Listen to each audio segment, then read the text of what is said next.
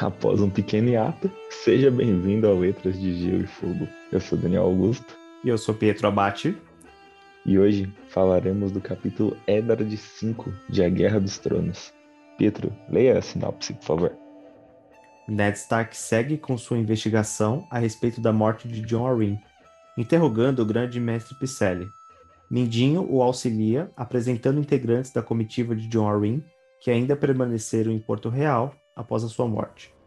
Então o capítulo ele já começa com a morte de Lord Arryn. É a primeira frase do capítulo. Isso revela o assunto principal, talvez para situar o leitor, afinal já se passaram quatro capítulos. Exato. A gente começa ali com o Eddard conversando com o grande mestre Picelli. E a idade do Picelli ela não é revelada, mas dá a entender que ele já é bem velho, pois ele atua como grande mestre dos Sete Reinos há 40 anos.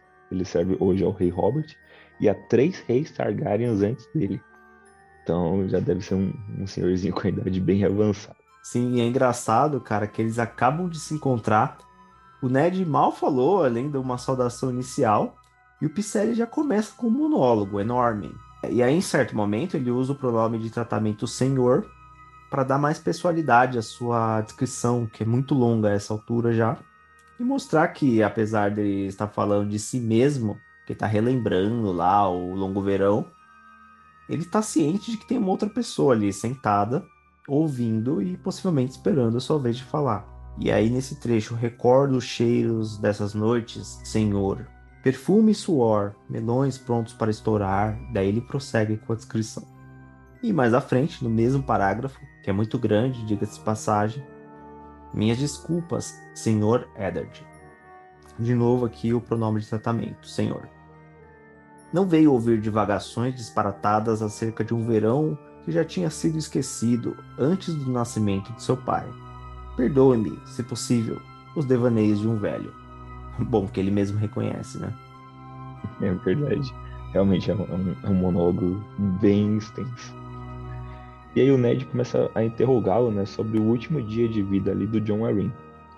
E o Pselley revela né, que um dia antes de morrer, a mão o tinha procurado e pedido um livro específico. Ele comenta assim vagamente sobre o que é um, o livro, né? Depois a gente vai entrar mais no detalhe.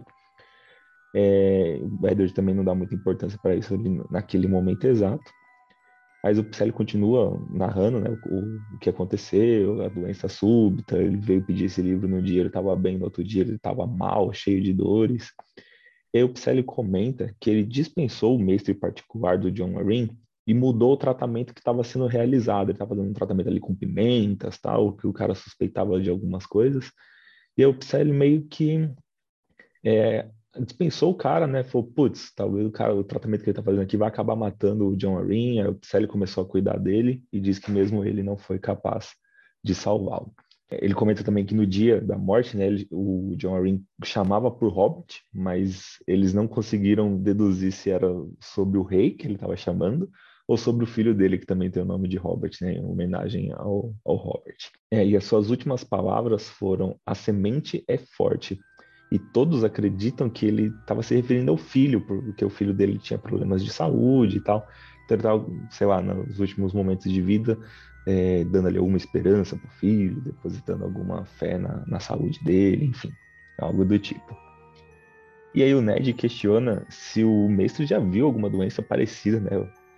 É, como a gente comentou, o Psel é grande mestre há 40 anos. Né? Antes disso, ele também já tratava outro tipo de doença lá no Cidadel, nos treinamentos dele, enfim. E aí o Psel ele dá uma esquivada. Ele fala que cada caso é um caso e, no geral, todos os casos são semelhantes. Aquela resposta que responde sem responder nada. Eles comentam um pouco também da Lisa, né? O Edward fala que a Lisa não concorda que o John Ray morreu de causa natural ali. E o Picelli, ele reafirma aquilo que já nos foi apresentado, de que a, a Lisa não é totalmente sã. Né? O Picelli comenta que o luto pode afetar as pessoas, mesmo as mais fortes, e que a Lisa nunca foi uma pessoa forte. Então, é, já ressalta aqui o que a gente vem comentando da Lisa desde o começo. E aí o Ned tenta jogar um verde, né? Ele fala que pode é, pergunta se pode ser veneno, né, que tenha sido usado para matar o John Arryn.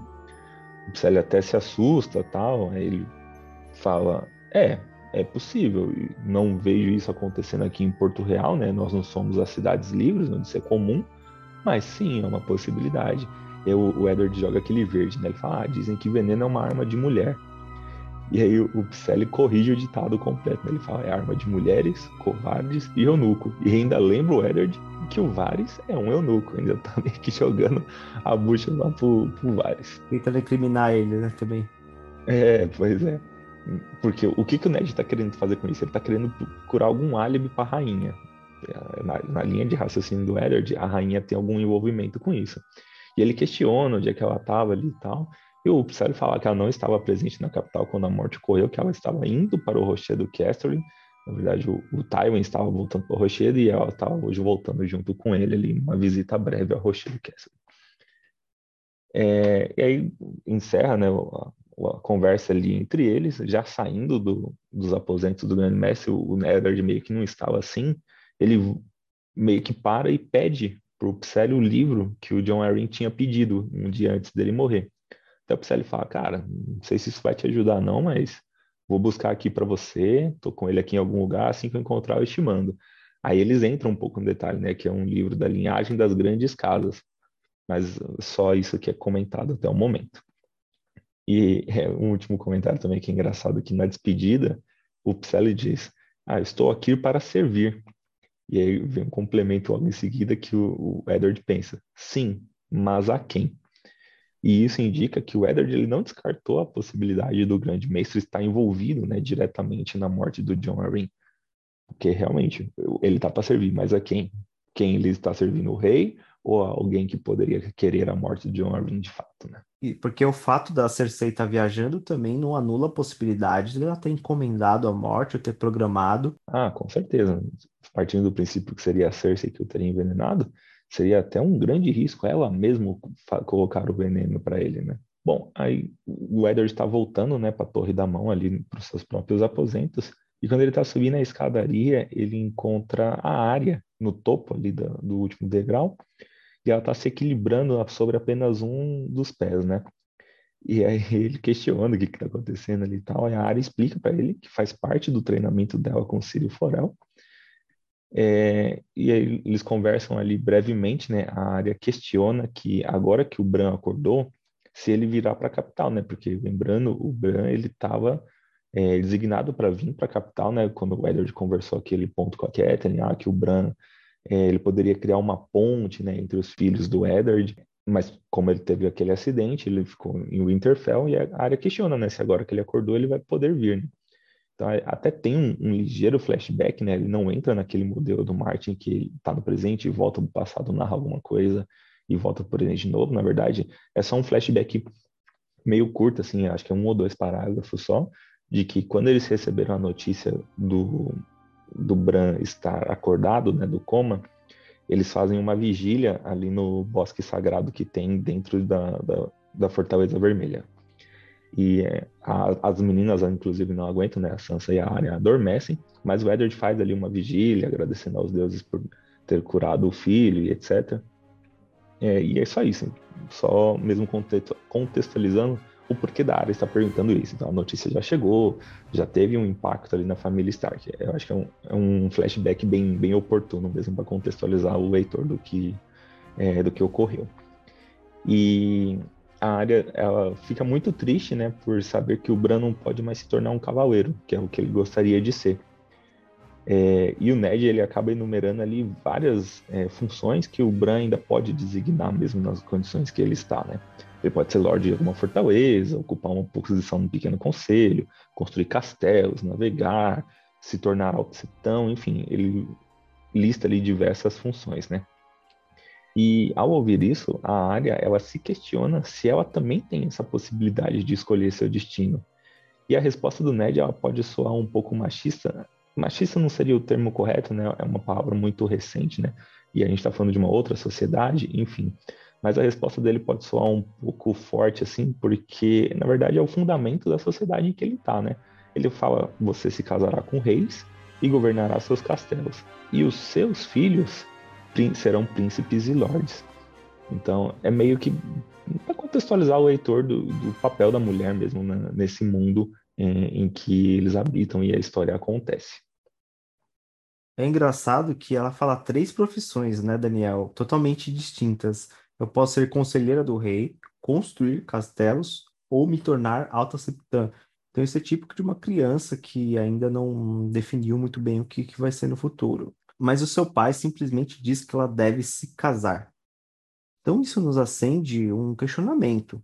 Casar era como se fosse uma profissão na época, principalmente quando falamos de famílias influentes e ricas, porque nesses casos sempre havia um interesse econômico e político além do casamento, isso trazia uma série de responsabilidades, como gerir o castelo, cuidar da saúde e da educação dos filhos, para que eles possam exercer ali suas funções políticas e relacionamento com outras casas. Ah, sim, sem dúvida. Tanto que a gente vê aí a Sansa prometida a um príncipe, né, na verdade. E isso coloca os Starks numa posição de influência muito forte no reino.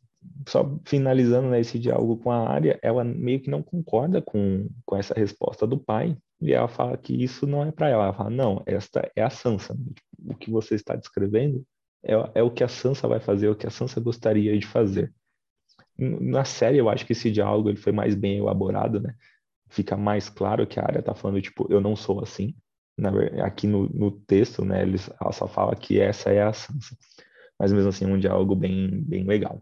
Falando em coisas bem legais, eu gosto dessa agilidade do Martin. É, tem um parágrafo, que, uma sucessão de, de parágrafos bem curtos que faz uma transição bem rápida dessa cena que ele que ele estava conversando com o Mespicelli, já para falar com a sua filha. Os deuses são misericordiosos. Picelli inclinou a cabeça. Visite-me sempre que desejar, Sr. Eddard. Estou aqui para servir. Sim, pensou Ned quando a porta se fechou. Mas a quem?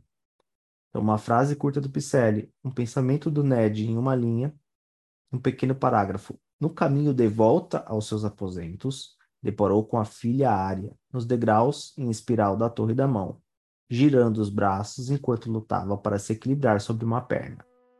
A pedra áspera tinha esfolado seus pés nus. Ned parou e olhou para ela. Então já encontrou a filha. Área, o que está fazendo? E a frase da área logo em seguida. Sírio diz que um dançarino de água é capaz de se apoiar num dedo do pé durante horas. Suas mãos bateram o ar em busca de equilíbrio. E é isso, em cinco linhas ele saiu de um local, já tem novos personagens, os personagens já estão interagindo, é, é bem rápido mesmo. É isso, ele vai direto ao ponto. Bom, e aí quando o Edward é, ele adentra ali o, o aposento dele, né? Ele é informado pelo guarda de que o Mindinho estava ali esperando. E ele entra ali, o Mindinho tá meio que sentado assim no, no, na janela, olhando lá pro pátio de treino. E eles conversam brevemente sobre o Sr. Baristan, né? É ressaltado que o Ned o admira e o respeita, enquanto o Mindinho diz que a velocidade da sua mente não se compara com a velocidade da sua espada. Então ele meio que fala que o Baristan é um excelente guerreiro, mas não tem ali habilidades políticas, enfim, interpessoais. É, e o, o Mindinho, cumprindo né, a promessa que foi feita ao Eddard no capítulo anterior, ele traz informações para ajudar o Ned nessa investigação. Ele diz que quatro pessoas da comitiva do John Arryn ainda estão presentes na capital.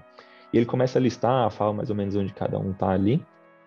Para sintetizar aqui, é, essas quatro pessoas são um, ajudante de cozinha que está grávida, um integrante da patrulha da cidade, né, um guarda ali, um ajudante da taverna que foi expulso por roubo e o escudeiro do Lord Arryn, que foi recém-nomeado cavaleiro pelo próprio rei.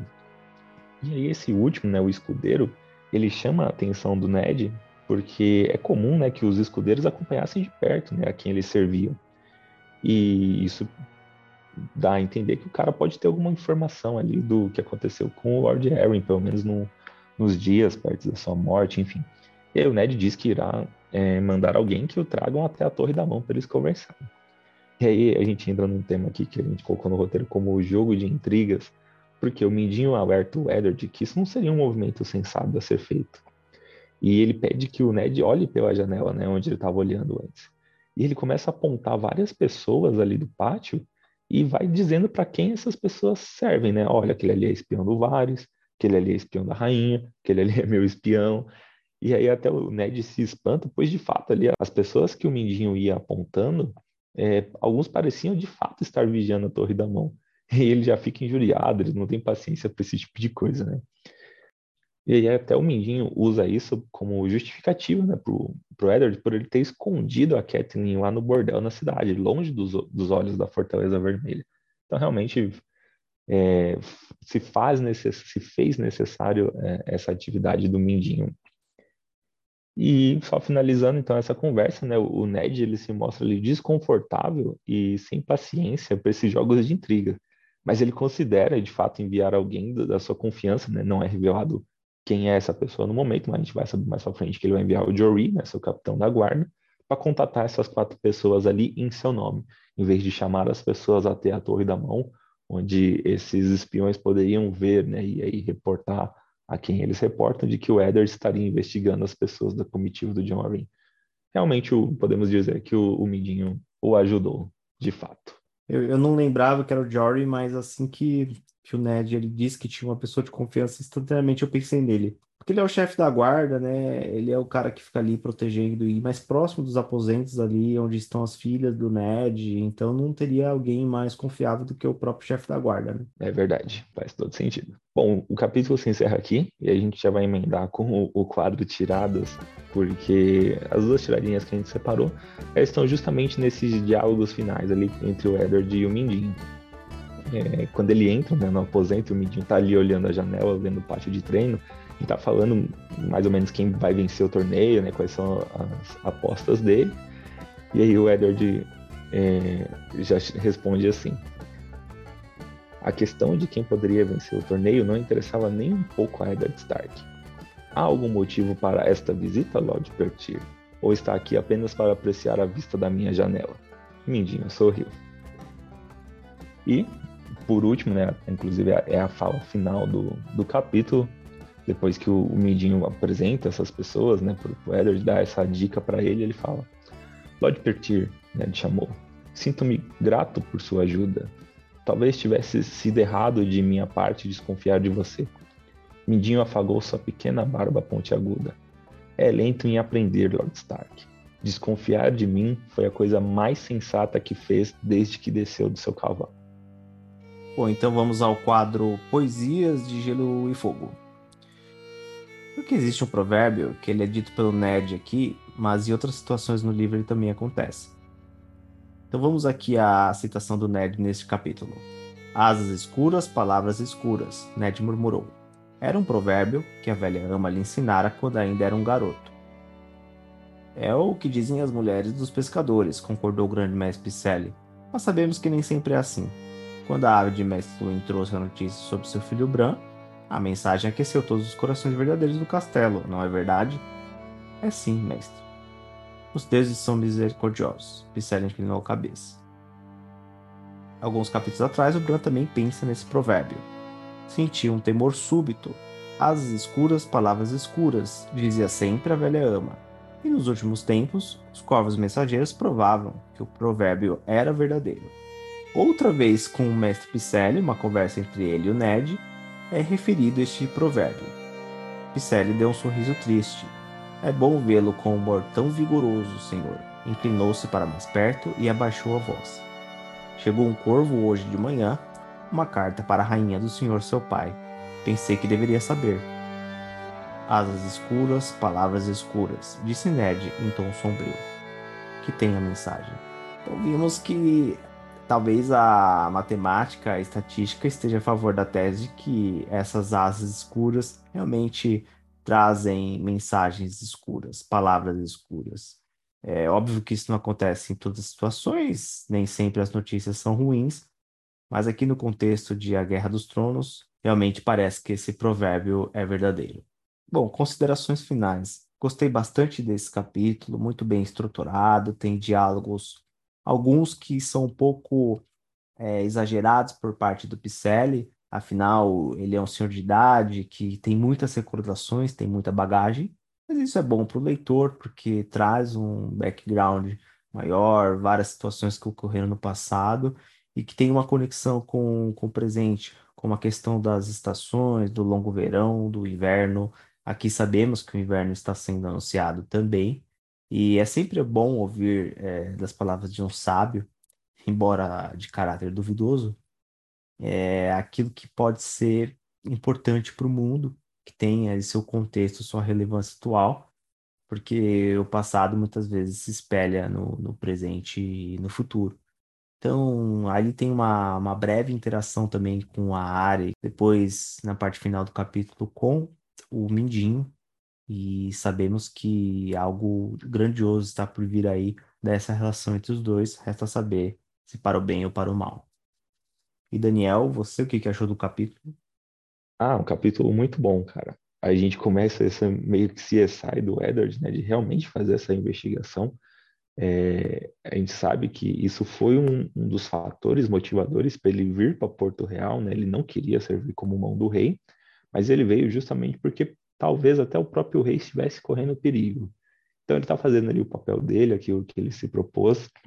É, ele é meio juvenil, vamos usar esse termo assim, no, no mundo de intrigas que é Porto Real. É, mas como o Mindinho está o auxiliando, ele não fica tão perdido, não fica tão alvo fácil. Uh, mas é, é, um capítulo bem legal, assim, mostra pra gente também que a capital é muito quente, né? A gente não comentou durante a, a descrição do capítulo em si, mas o começo do capítulo eles falam muito que Porto Real é muito quente, que o Edward está desconfortável, né? É sempre reforçado essa questão de que o Edward está desconfortável ali. É um lugar quente, ele está suando, o Psylli comenta né, dos verões, por isso que ele entra nesses devaneios falando de algum verão antigo, quando ele era super jovem. É, e isso vai ressaltando indiretamente, né, subliminarmente para o leitor, que o Eddard ele não está confortável com aquilo que ele está fazendo, porque é o que ele tem que fazer, é o que a honra diz que ele tem que fazer, é o que ele de fato topou fazer, mas não é algo que ele esteja totalmente à vontade em fazer aquilo. E, claro, né, isso é, é um início dessa investigação, né? A gente vai ver os, os, desdobramentos disso, tanto com essas pessoas que o Mindinho indicou, ou com o próprio livro que o Edward pediu pro, pro Psyllium, né? Na verdade, o livro é meio que a chave para tudo, é, já dando spoiler, né? Mas acho que isso não é nenhum segredo mais. Uh, mas o livro vai ser a chave pro Edward entender o que de fato aconteceu com o John Arryn. E né, é um capítulo bem introdutório mesmo dessa investigação. Vamos ver os desdobramentos dela em seguida. É isso aí, espero que tenham gostado. Nos acompanhem nas nossas redes sociais, arroba pietro.abateluiz. Augusto com dois T's, pontos Daniel e o site letrasdegeloefogo.com. Valeu, até a próxima.